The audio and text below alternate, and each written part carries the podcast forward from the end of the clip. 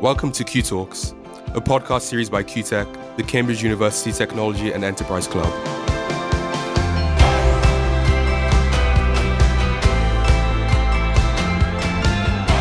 I'm Tele. And I'm Shreya, and we're your hosts for Q Talks, a series for aspiring innovators in which we talk about the typical and not so typical journeys of making ideas reality and changing the world. This week on Q Talks, we are talking to Richard Lucas, a business and social entrepreneur as well as an early stage investor.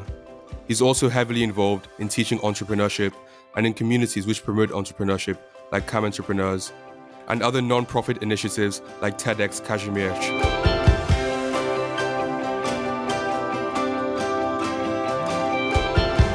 Hi, Richard. Thanks for coming on the show with us. So, to start off, could you just give us a bit of your background and how you got into entrepreneurship and investing? Hi, I'm Richard Lucas. I'm an entrepreneur with companies in the United States, the UK, Poland, and a small one in Asia. Um, my background is I came from I came from Oxford, moved to Cambridge in 1985, where I read economics. After I graduated, I set up a business which didn't work out, and then had a job in consulting, which got me to Poland in 1989 for the first time. And I didn't enjoy the consulting job as much as I thought I was going to.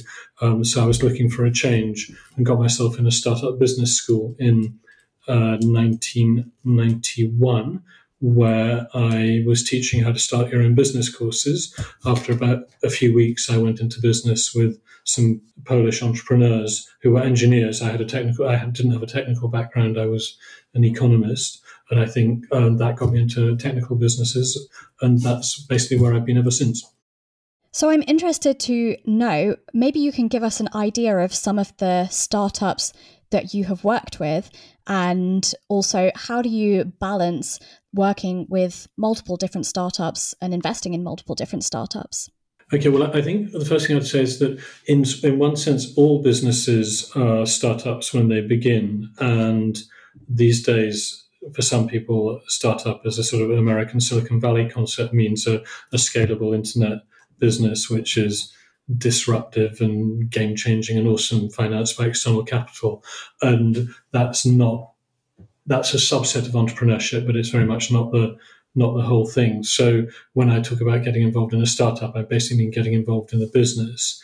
And it's really been opportunistic and a journey. I, when I started investing in businesses other than the one of which I was effectively a co founder.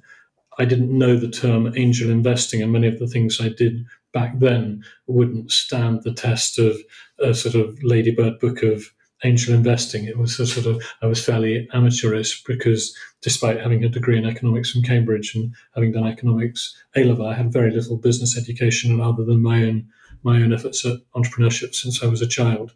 Um, in terms of how I manage the second half of your question, how I manage being involved in so many different things, I basically I was only CEO of or managing director of one company at a time. I've been twice the managing director of a company called SKK, which was doing systems integration based on barcodes, and once the CEO of a company called PMR, which was an uh, abbreviation for Polish Market Review, which was doing business information about Poland. And the rest of the time, and today, I'm not in the management board of any business. So the way I manage it is by not managing it, that someone else is in charge. And that's a very important lesson to learn for anyone interested in entrepreneurship is figuring out who's in charge. And if it's not you, then who is? And if it is you, reckoning that you can't really do be in charge of multiple things at the same time because you'll lose focus.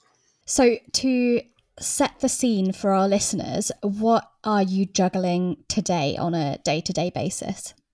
That's an interesting question. I've, uh, I've, literally last week I've communicated a decision I took a few months ago not to continue running TEDx Kazimierz. For those of you, I'm sure many of your listeners, most of the listeners are familiar with TED Talks, and around the world, there's a network of people called TEDxers who organise TED-like events for their local community, and I've been involved in that for since 2009. So we're recording this in 2020, so that's 11 years, and that's partly to free up time for some new things that I want to do.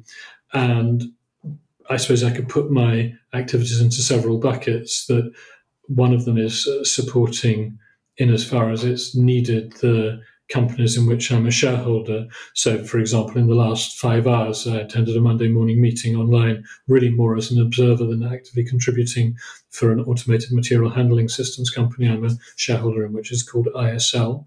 And then later this morning, I went for a walk with my American business partner, Kimon Fountoukidis, who's also a friend. And, you know, we, there wasn't any specific issue, but we, we, uh, majority shareholders together him being by far the major majority, me being a significant minority shareholder in a company called Argos Multilingual, which is top 50 in the world in translation. And we're also controlling shareholders in the company PMR, which I used to I used to run.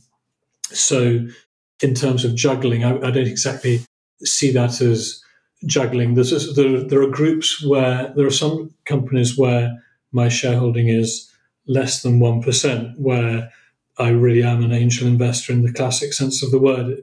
And one way of looking at that is that the company doesn't depend on me and I don't depend on the company. That if I had a heart attack and died right now, the company would be able to go on without me. And if the company went bust today, I would be able to go on without it. So it's a, it's I take it seriously. It's important, but it's not critical. And then there's six companies where I'm a significant shareholder. I've got more than 10% of the shareholder, which is a bigger share than is normal for an angel investor, unless it's a lead angel investor. And then, then you know, I'm in touch on a sort of as needed business. In some cases, it's a it's a sort of once a month board meeting and follow up between them.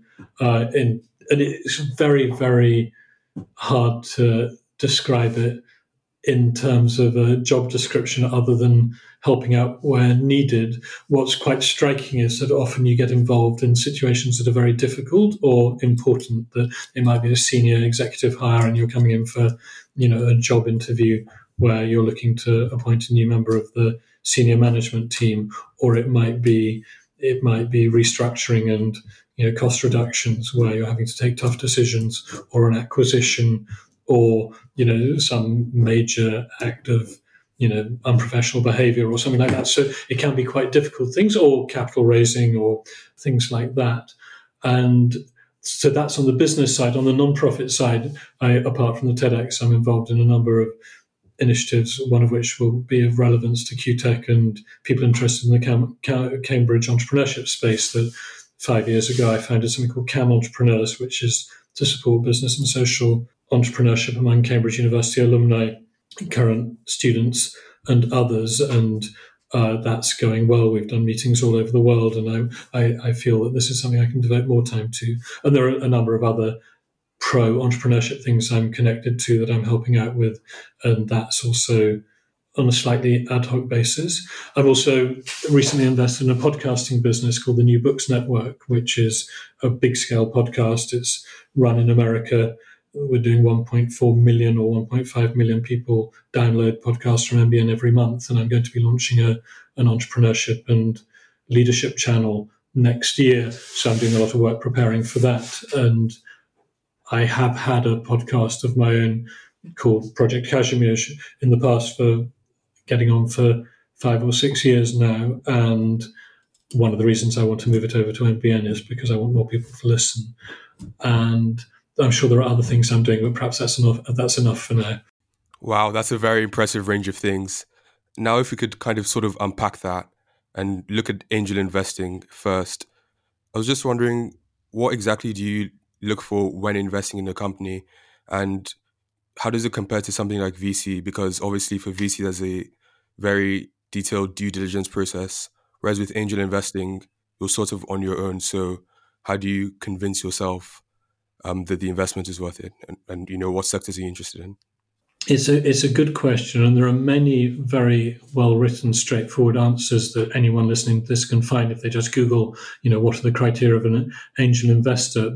There's always a personal a personal tinge, and I think what's you know over the years I've made many mistakes as well as the companies that I'm a shareholder in, which are still active and trading, I've started many ventures which have failed from since I was, you know, eight or nine years old. So I I'm not coming to this as a someone who's not been an entrepreneur, and I take the value of money seriously.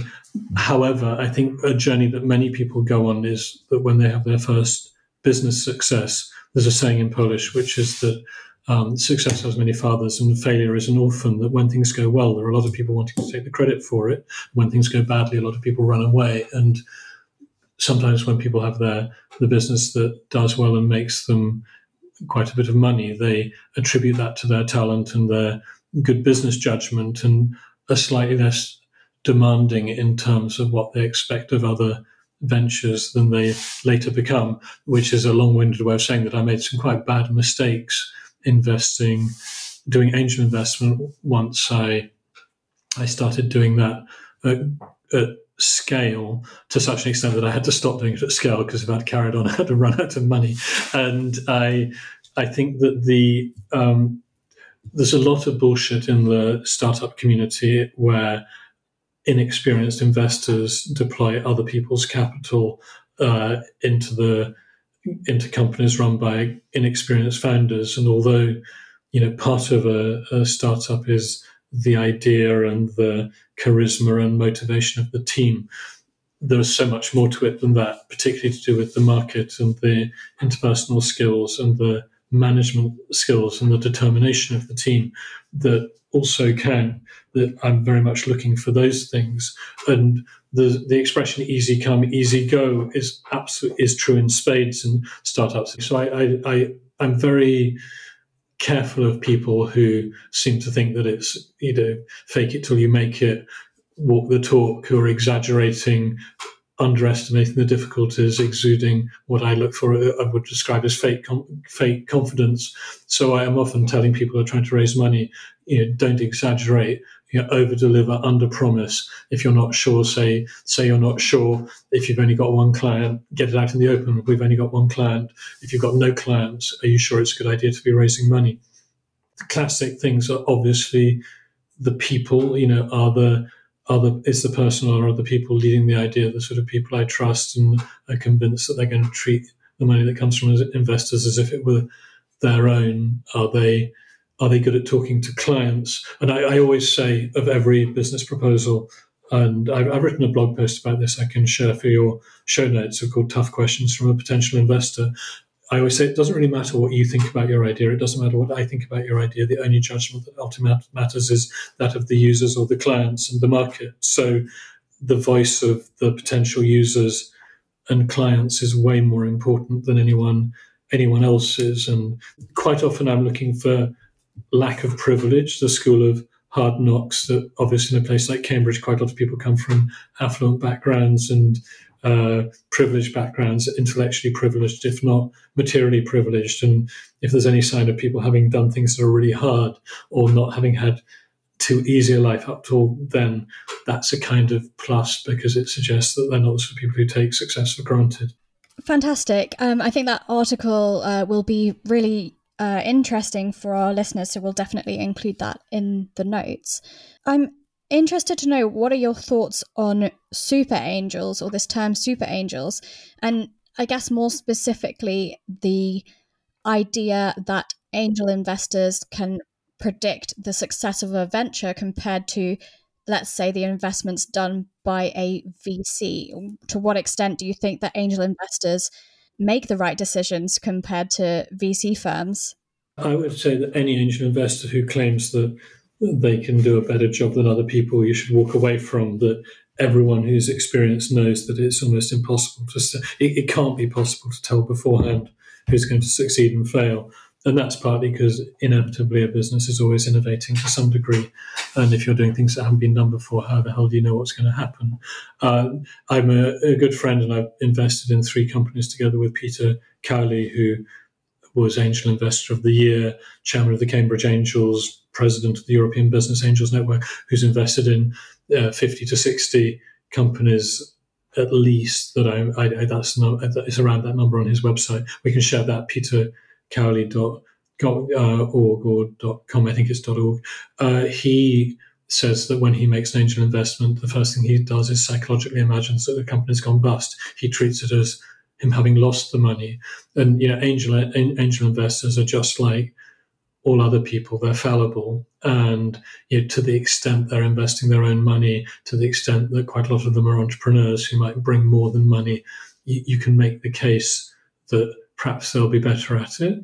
But equally, equally, maybe they don't have the rigor and it's not their livelihood and someone who's working in a VC or private equity fund, you know, it's their job. So they've, they've, they've got to do it properly. So I, I wouldn't put angel investors up on a pedestal at all. I, I am a shareholder in a, a, a platform for uh, investors called Syndicate Room, which was founded in Cambridge. And that is a platform through which companies raise money. And they've got an interesting approach to fundraising in the sense that they'd like to have a lead investor, at least they used to, where one of the angels has to be putting in a quarter of the money. So, you know, simple math is simple. If, if someone's raising three hundred thousand pounds, then at least seventy five thousand has to come from one one individual, or, or I think they can have funds as well. But that means there's someone in the room who really cares and represents the investors. And one of the problems with the sort of crowdfunding type approach like Crowdcube is if, if you've got 100 investors who put £5,000 in each, then there's no one individual who is massively exposed and is going to put more effort in than, or is unlikely to put more effort in, and you get that prisoner's di- dilemma problem that the, the best outcome, you know, why should one person go the extra mile when their shareholding's no bigger than anyone else's? So I, I think angels are you know angels are fallible just like funds are fallible just like entrepreneurs are fallible. I mean, sometimes people don't need a they don't need an angel they don't need a external funding because their current business model gen- generates enough cash to expand and they still screw it up. So and you know most businesses fail. That that's the other thing that you know there isn't a, there isn't a tried and tested method to creating a successful business at all Mm. So we've actually had um, Tom Britton, one of the founders of Syndicate Room, as an early guest on this podcast. Um, so if people are interested to know more about Syndicate Room, um, that's a, certainly a good uh, episode to to go back and listen to. So just to follow up quickly, so would you say that you therefore do angel investing for the thrill of it? Um, and if so, what what do you recommend to people who are interested in getting into investing? I don't think I did it for the thrill of it. It's, it's, I, but then I, I didn't start my own companies for the thrill of it. It's possibly, and it's, it's a good question. And, you know, it's a great question for everyone to ask themselves is why do they do what they do? And I think when I, when I was building my first business in the 1990s, I, I had different vision of what I was trying to achieve to what I later wanted. I'm very old school with respect to making money that a lot of funded startups these days have the characteristic that the investors are expecting it to lose money. Any revenue that comes in will be reinvested. If you run out of money, you have another funding round with the hope of an exit where either a greater fool or someone with deeper pockets comes along and buys you out later, which uh, wasn't the luxury we had. I mean, these, this was my my main source of livelihood. I'd given up a consulting job in the UK, and you know this was what I was devoting my life to back in the 1990s. And when I invested in other businesses, I think I was I was very much opportunistic. That and I think that one of the, my characteristics I've noticed in myself that I haven't so often seen in other people is that I debundle the execution from the idea that the classic model is you have the entrepreneur with the idea pitching people with money for the for the for the investment and then they go and they organize a team and they go off and do it. And you know i've got a couple of cases where i've, I've got the idea i've potentially got the funding but i don't have the entrepreneur. And you know i want to i'm very interested in artificial lab grown meat. And i was talking to someone who's involved in precision in fermentation in breweries. And I, I was chatting about precision fermentation which is one of the technologies that's used for lab grown meat. And he said, Well, I don't know about that, but I know someone who do who does, and I'm having a conversation with her tomorrow about that. And the, the where I am now in my life, I'm 50, 54 years old, and I'm trying to reduce the number of things I do to things that I really want to do. So I've I've exited several several smaller businesses in the last 12 or since the beginning of this year because I want to have more time to focus on things that I I want to do. And lab grown meat seems to be part of saving potentially saving the planet. So it's what the business does which attracts me. It has to make money and be profitable. And I don't have a business yet. I just want to chat to someone who's in that sector. So I'm, I, it's not the thrill. It's not.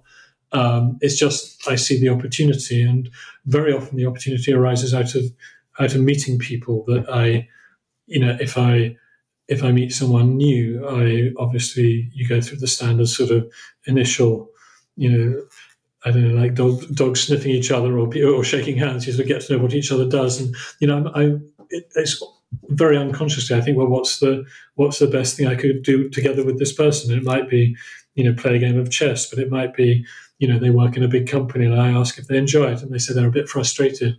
Then I say, well, have you ever thought of starting a starting a business? And you know, we explore whether there might be something I could I could do with that because you know, I've, I've got ideas in in hard seltzers in precision lab grown meat, but I don't have I don't have a team, and I'm not looking to run it myself. So I really am always on the lookout for for entrepreneurs. On my LinkedIn profile, there's a questionnaire, a form, a link to a Google form where people where it says, "Do you want to work with me?" and it it takes a bit of background information. Um, someone who was at Judge Business School filled in that form and after our initial conversation, I said, "You're almost more, you're you're more successful than I am, Chris." And he's now CEO of a company that I invested in, which is doing extremely well. Um, I, I, didn't invest that much; it wasn't a huge investment for me, but it it was, you know, the case that I'm looking for the entrepreneur. I sometimes I've got the idea. Uh, and why am I doing it? I'm, in principle, I'm not meant to be investing in new things, but I do have rather limited self control. So, despite the fact that I've formally decided I'm not investing in new things. I do have a couple of things on my radar at the moment that I will invest in, but my rule now is I'll only invest if I really want to be in that specific business. So, you know, I have no desire to be in, I don't know, re- real estate funds. So I'm probably not going to invest in that, even if it's a great business idea. Richard, I think the point there about, you know, the importance of finding people and networks also ties in very interestingly to your work with teaching entrepreneurship and building these non-profit networks, um, such as Cam Entrepreneurs and TEDx. So I think maybe if we could talk a bit about that now. So in terms of teaching entrepreneurship, you know, in a university setting, what's your approach to that? How do you go about that? And what value do you think learning about entrepreneurship in the classroom setting has compared with uh, mentorship, for example? I'd say that teaching and mentorship are part of the same spectrum, although teaching in the traditional context is usually to a curriculum set by set by someone else. And maybe I'll take a step back. The reason, one of the reasons I've been active in supporting entrepreneurship education goes back to the fact of, that there was a tremendous lack of it when I was a student and when I was at school. And you know, having had my first business when I was seven or eight years old, I was very much starved of any kind of role model or inputs or anyone giving me any advice at all. And I, I, sometimes speculate what my life might have been like if there was someone in my network of family and family friends who could have given me a bit of guidance because I had many some good ideas but many very bad ones and no one to tell me tell me have you thought of this or that so it's very expensive to learn by doing and so when I came to when I came to Poland one of the projects I worked on was to try to introduce enterprise education into the Polish school curriculum. And so, in a sense, I was working on something that I was lacking in my own life experience. And in that, in those days, it was beginning to get a bit better in in Britain, but it still wasn't as well developed as it is now. And I realised that it was quite remarkable, having gone through Winchester College, which is one of the most expensive private schools in the United Kingdom, so I think with a very strong and in some a very good reputation, a very good reputation, which in its academic area I'd say is well well deserved. And then Cambridge University, I didn't have a single hour of tuition on the things that are most important in business, despite having read, been interested in economics from the age of thirteen or fourteen. It's absolutely remarkable, and so I felt that in terms of what you can do as an entrepreneur is draw people's attention to the things that really matter, which you're not being taught. And, you know, for example, personal organization and time management and curiosity and business sense. So I'd, you know, I'd take, you know, I'd get the school kids in a Polish primary school to, you know, discuss the businesses dotted around the school, which would be the, you know, the local corner shop, as it were.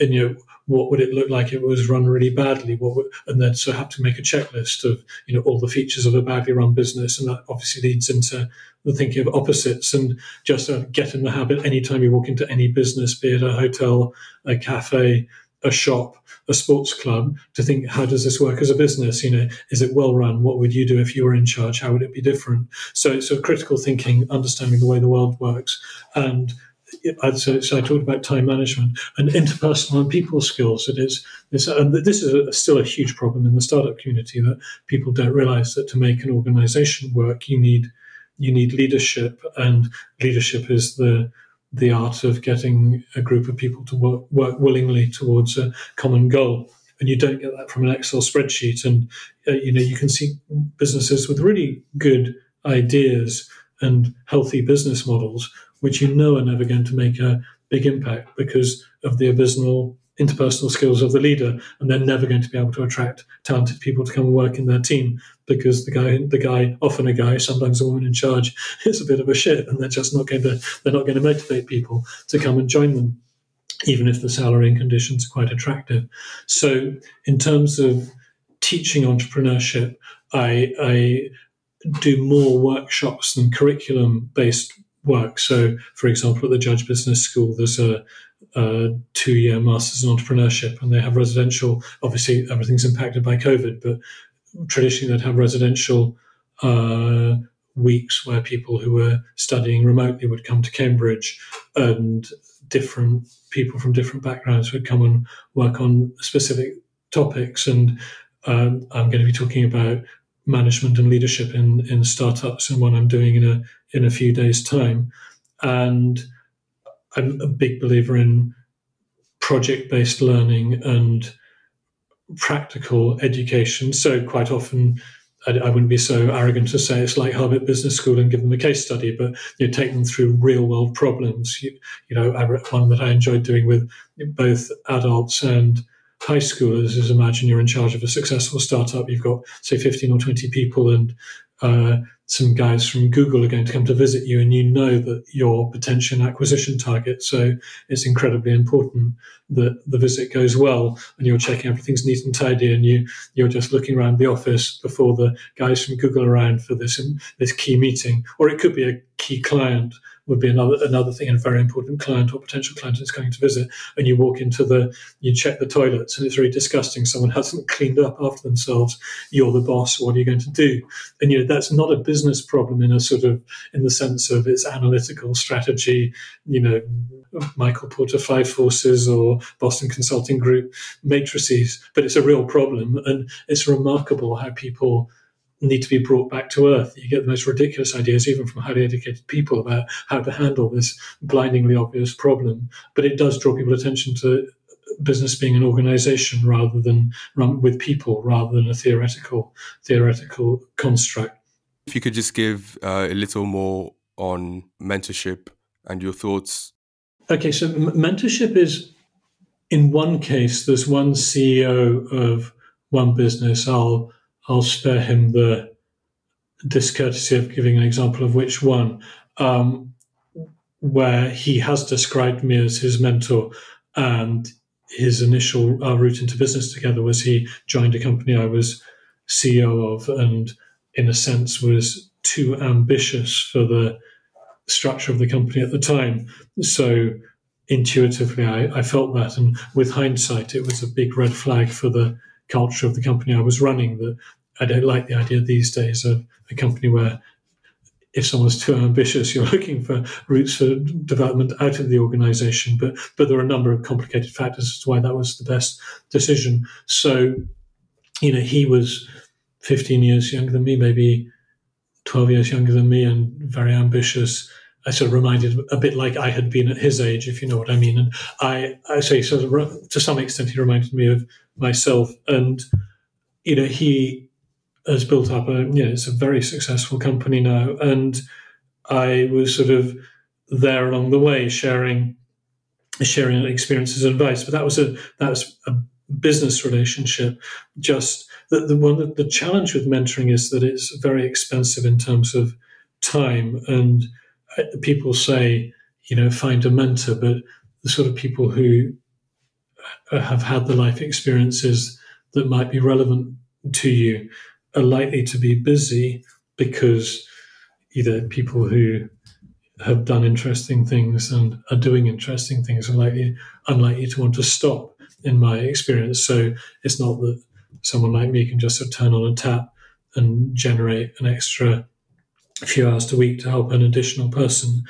Um, but i'd say mentoring is more reactive. I haven't googled how to you know how to be a mentor but you know someone's got specific object i'd say in a way it's a bit like a, a coach. It's centered around the agenda of the the person who's being mentored you know what, what are their challenges what are they trying to do and i've got a, an interesting experiment going on now with magdalena who is um, i'm mentoring her and the agreement the agreement we've got there is and she approached me a few months ago and i said well I'm ready to put the time in if you are, provided we publish the results. And so we're going to, and as of next year, which is soon now, we're going to each topic we cover should be not just for her benefit, but for other people, other people as well, on the basis that you know if if I, I'm much more motivated to help her if it's not restricted to her, and it also makes it more transparent and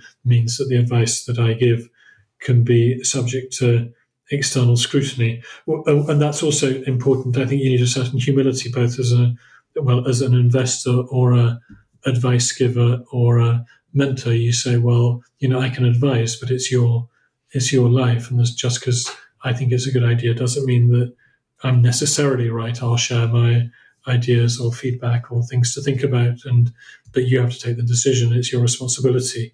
There's a difference between being a consultant and an executive. So being a teacher of entrepreneurship, um, there's going to be an overlap, but mentoring sort of person specific and content context specific. Whereas I'd say in entrepreneurship teaching, there are very much two types of entrepreneurship teaching. One is for people who've elected to take it, where you know, it's like any no one will be on an MBA program unless they want to be on the MBA program. Whereas there's also what I'd call gateway courses for entrepreneurship, where it's something I'm considering doing with my my old public school, which has just started a Centre for Entrepreneurship and Innovation, where I'm going to suggest to them they should have a gateway course of some description in, in, entrepreneurship, which might be quite short, four to eight hours or something like that, for people who aren't necessarily interested in entrepreneurship. It's a sort of course for everyone, like a taster. The idea would be a bit like those sporting holidays where you have a, a lesson in a dozen different sports and then you can spend more time doing the one that you want to do on the basis that you know, even if you don't want to be an entrepreneur, the objective of the course is to help you understand why you don't want to be an entrepreneur, but also help you understand the way businesses work. Because even if you're not an entrepreneur, you may well have to deal with them during your working life. And entrepreneurship is way too important to be ignorant of, even even if it's not you. It's been very interesting to hear about the different entry points into entrepreneurship or the opportunities of educating people at different levels as you've as you've been talking about um, so perhaps just one f- um, final question that we're quite interested in obviously we're speaking to you from cambridge you're uh, based in poland and have worked in various different places so i'm interested to know what are maybe some of the surprising differences that you've seen uh, between the entrepreneurship um, that happens in Cambridge versus um, those that are happening in Poland. That's interesting, uh, Shreya. Uh, I mean, when I first came to Poland, it was just after the end of communism, and some people used to say here that my my privileged, relatively privileged British background didn't equip me to understand what business reality was like in different countries. And wherever you go in the world, there will be an army of consultants helping you explain the local, who want to explain the local culture to you. It doesn't matter whether it's Russia, Brazil, China, uh, Mozambique, or Ireland. There will be people who say, "Oh, well, you have to understand the local culture," and understanding the local culture is important. Having said that, when I when I started teaching, and I, I was 24 in the business school in, in Krakow in Poland, where I am now, I had 40 odd students, average age 40, and the first question fairly through a translator because at that stage I didn't speak speak Polish. Whereas now I'm a Polish citizen and pass the language test to become a citizen, uh, um, and various other tests. And he, he, said, "Well, you know, how on earth do you think you've got anything of any relevance given your privileged background?" And I said, what I said, and I believe to this day I'm correct about, is that you know, you might in a, a communist system might work to different rules. But in a market economy, it's always the three P's, you know, product, people and process, the four C's, competitions, clients, costs, and cash, and maybe maybe strategy. And it doesn't matter where you are, what you're doing, business is always. In fact, I'll, I'll, give another story. When I went into a Polish primary school to do a workshop, this was the first ever global entrepreneurship week in Poland, and I persuaded the school where my kids then were back in 2007 8. I persuaded the school director to let me do a workshop. And she was a bit dubious, but good for her. She was open to the experiment. And I was quite nervous because giving a, and my, and my Polish is quite good, but giving a talk to 250 kids in Polish at age six to eight, when three of them are in the audience your own, is your kids are the toughest audience you can possibly imagine. Uh, at some stage, you may discover that all of you. I, I imagine none of you have children um, yet, but it's, it's, it's, quite. It was quite tense. So, just does anyone here know what a business is? And a little boy in the front row put his hand up. So I said, "Well, what's your name?" And he said, "It's Jacob." I said, "Well, Jacob, I'm obviously translating. What's a business?" He said, "Well, you know what, sir? A business is." you have to make something or provide a service and you have to sell it for way more than the costs of doing whatever it is you're doing. And the most important thing is that people have to like whatever it is you're doing so much that they don't think it's expensive.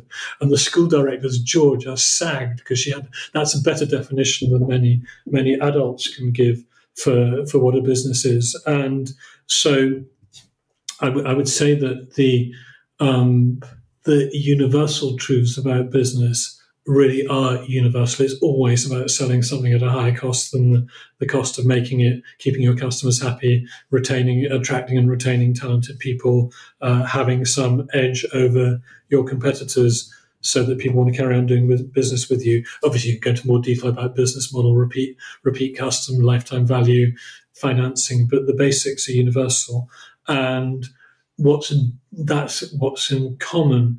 What I was very aware of and still am is the you know the relative privilege of coming from a, a country that has a, an uninterrupted sweep of the market economy going on for hundreds of years and the deep pools of capital, the the solid infrastructure, the the institutions. Obviously, right now, institutions are taking a bit of a battering without going into contemporary politics in the UK or the United States or other countries, there are many, many places where things that we've taken to, for granted with respect for democracy, free and fair elections, the rule of law, and uh, so on, uh, uh independent and free media are being challenged. But that lack of that background in Poland, on the one hand, and there was a historic background from pre pre communist era, but the sense of institutions being shaky makes everyone a little less confident, which makes people perhaps a little more short term.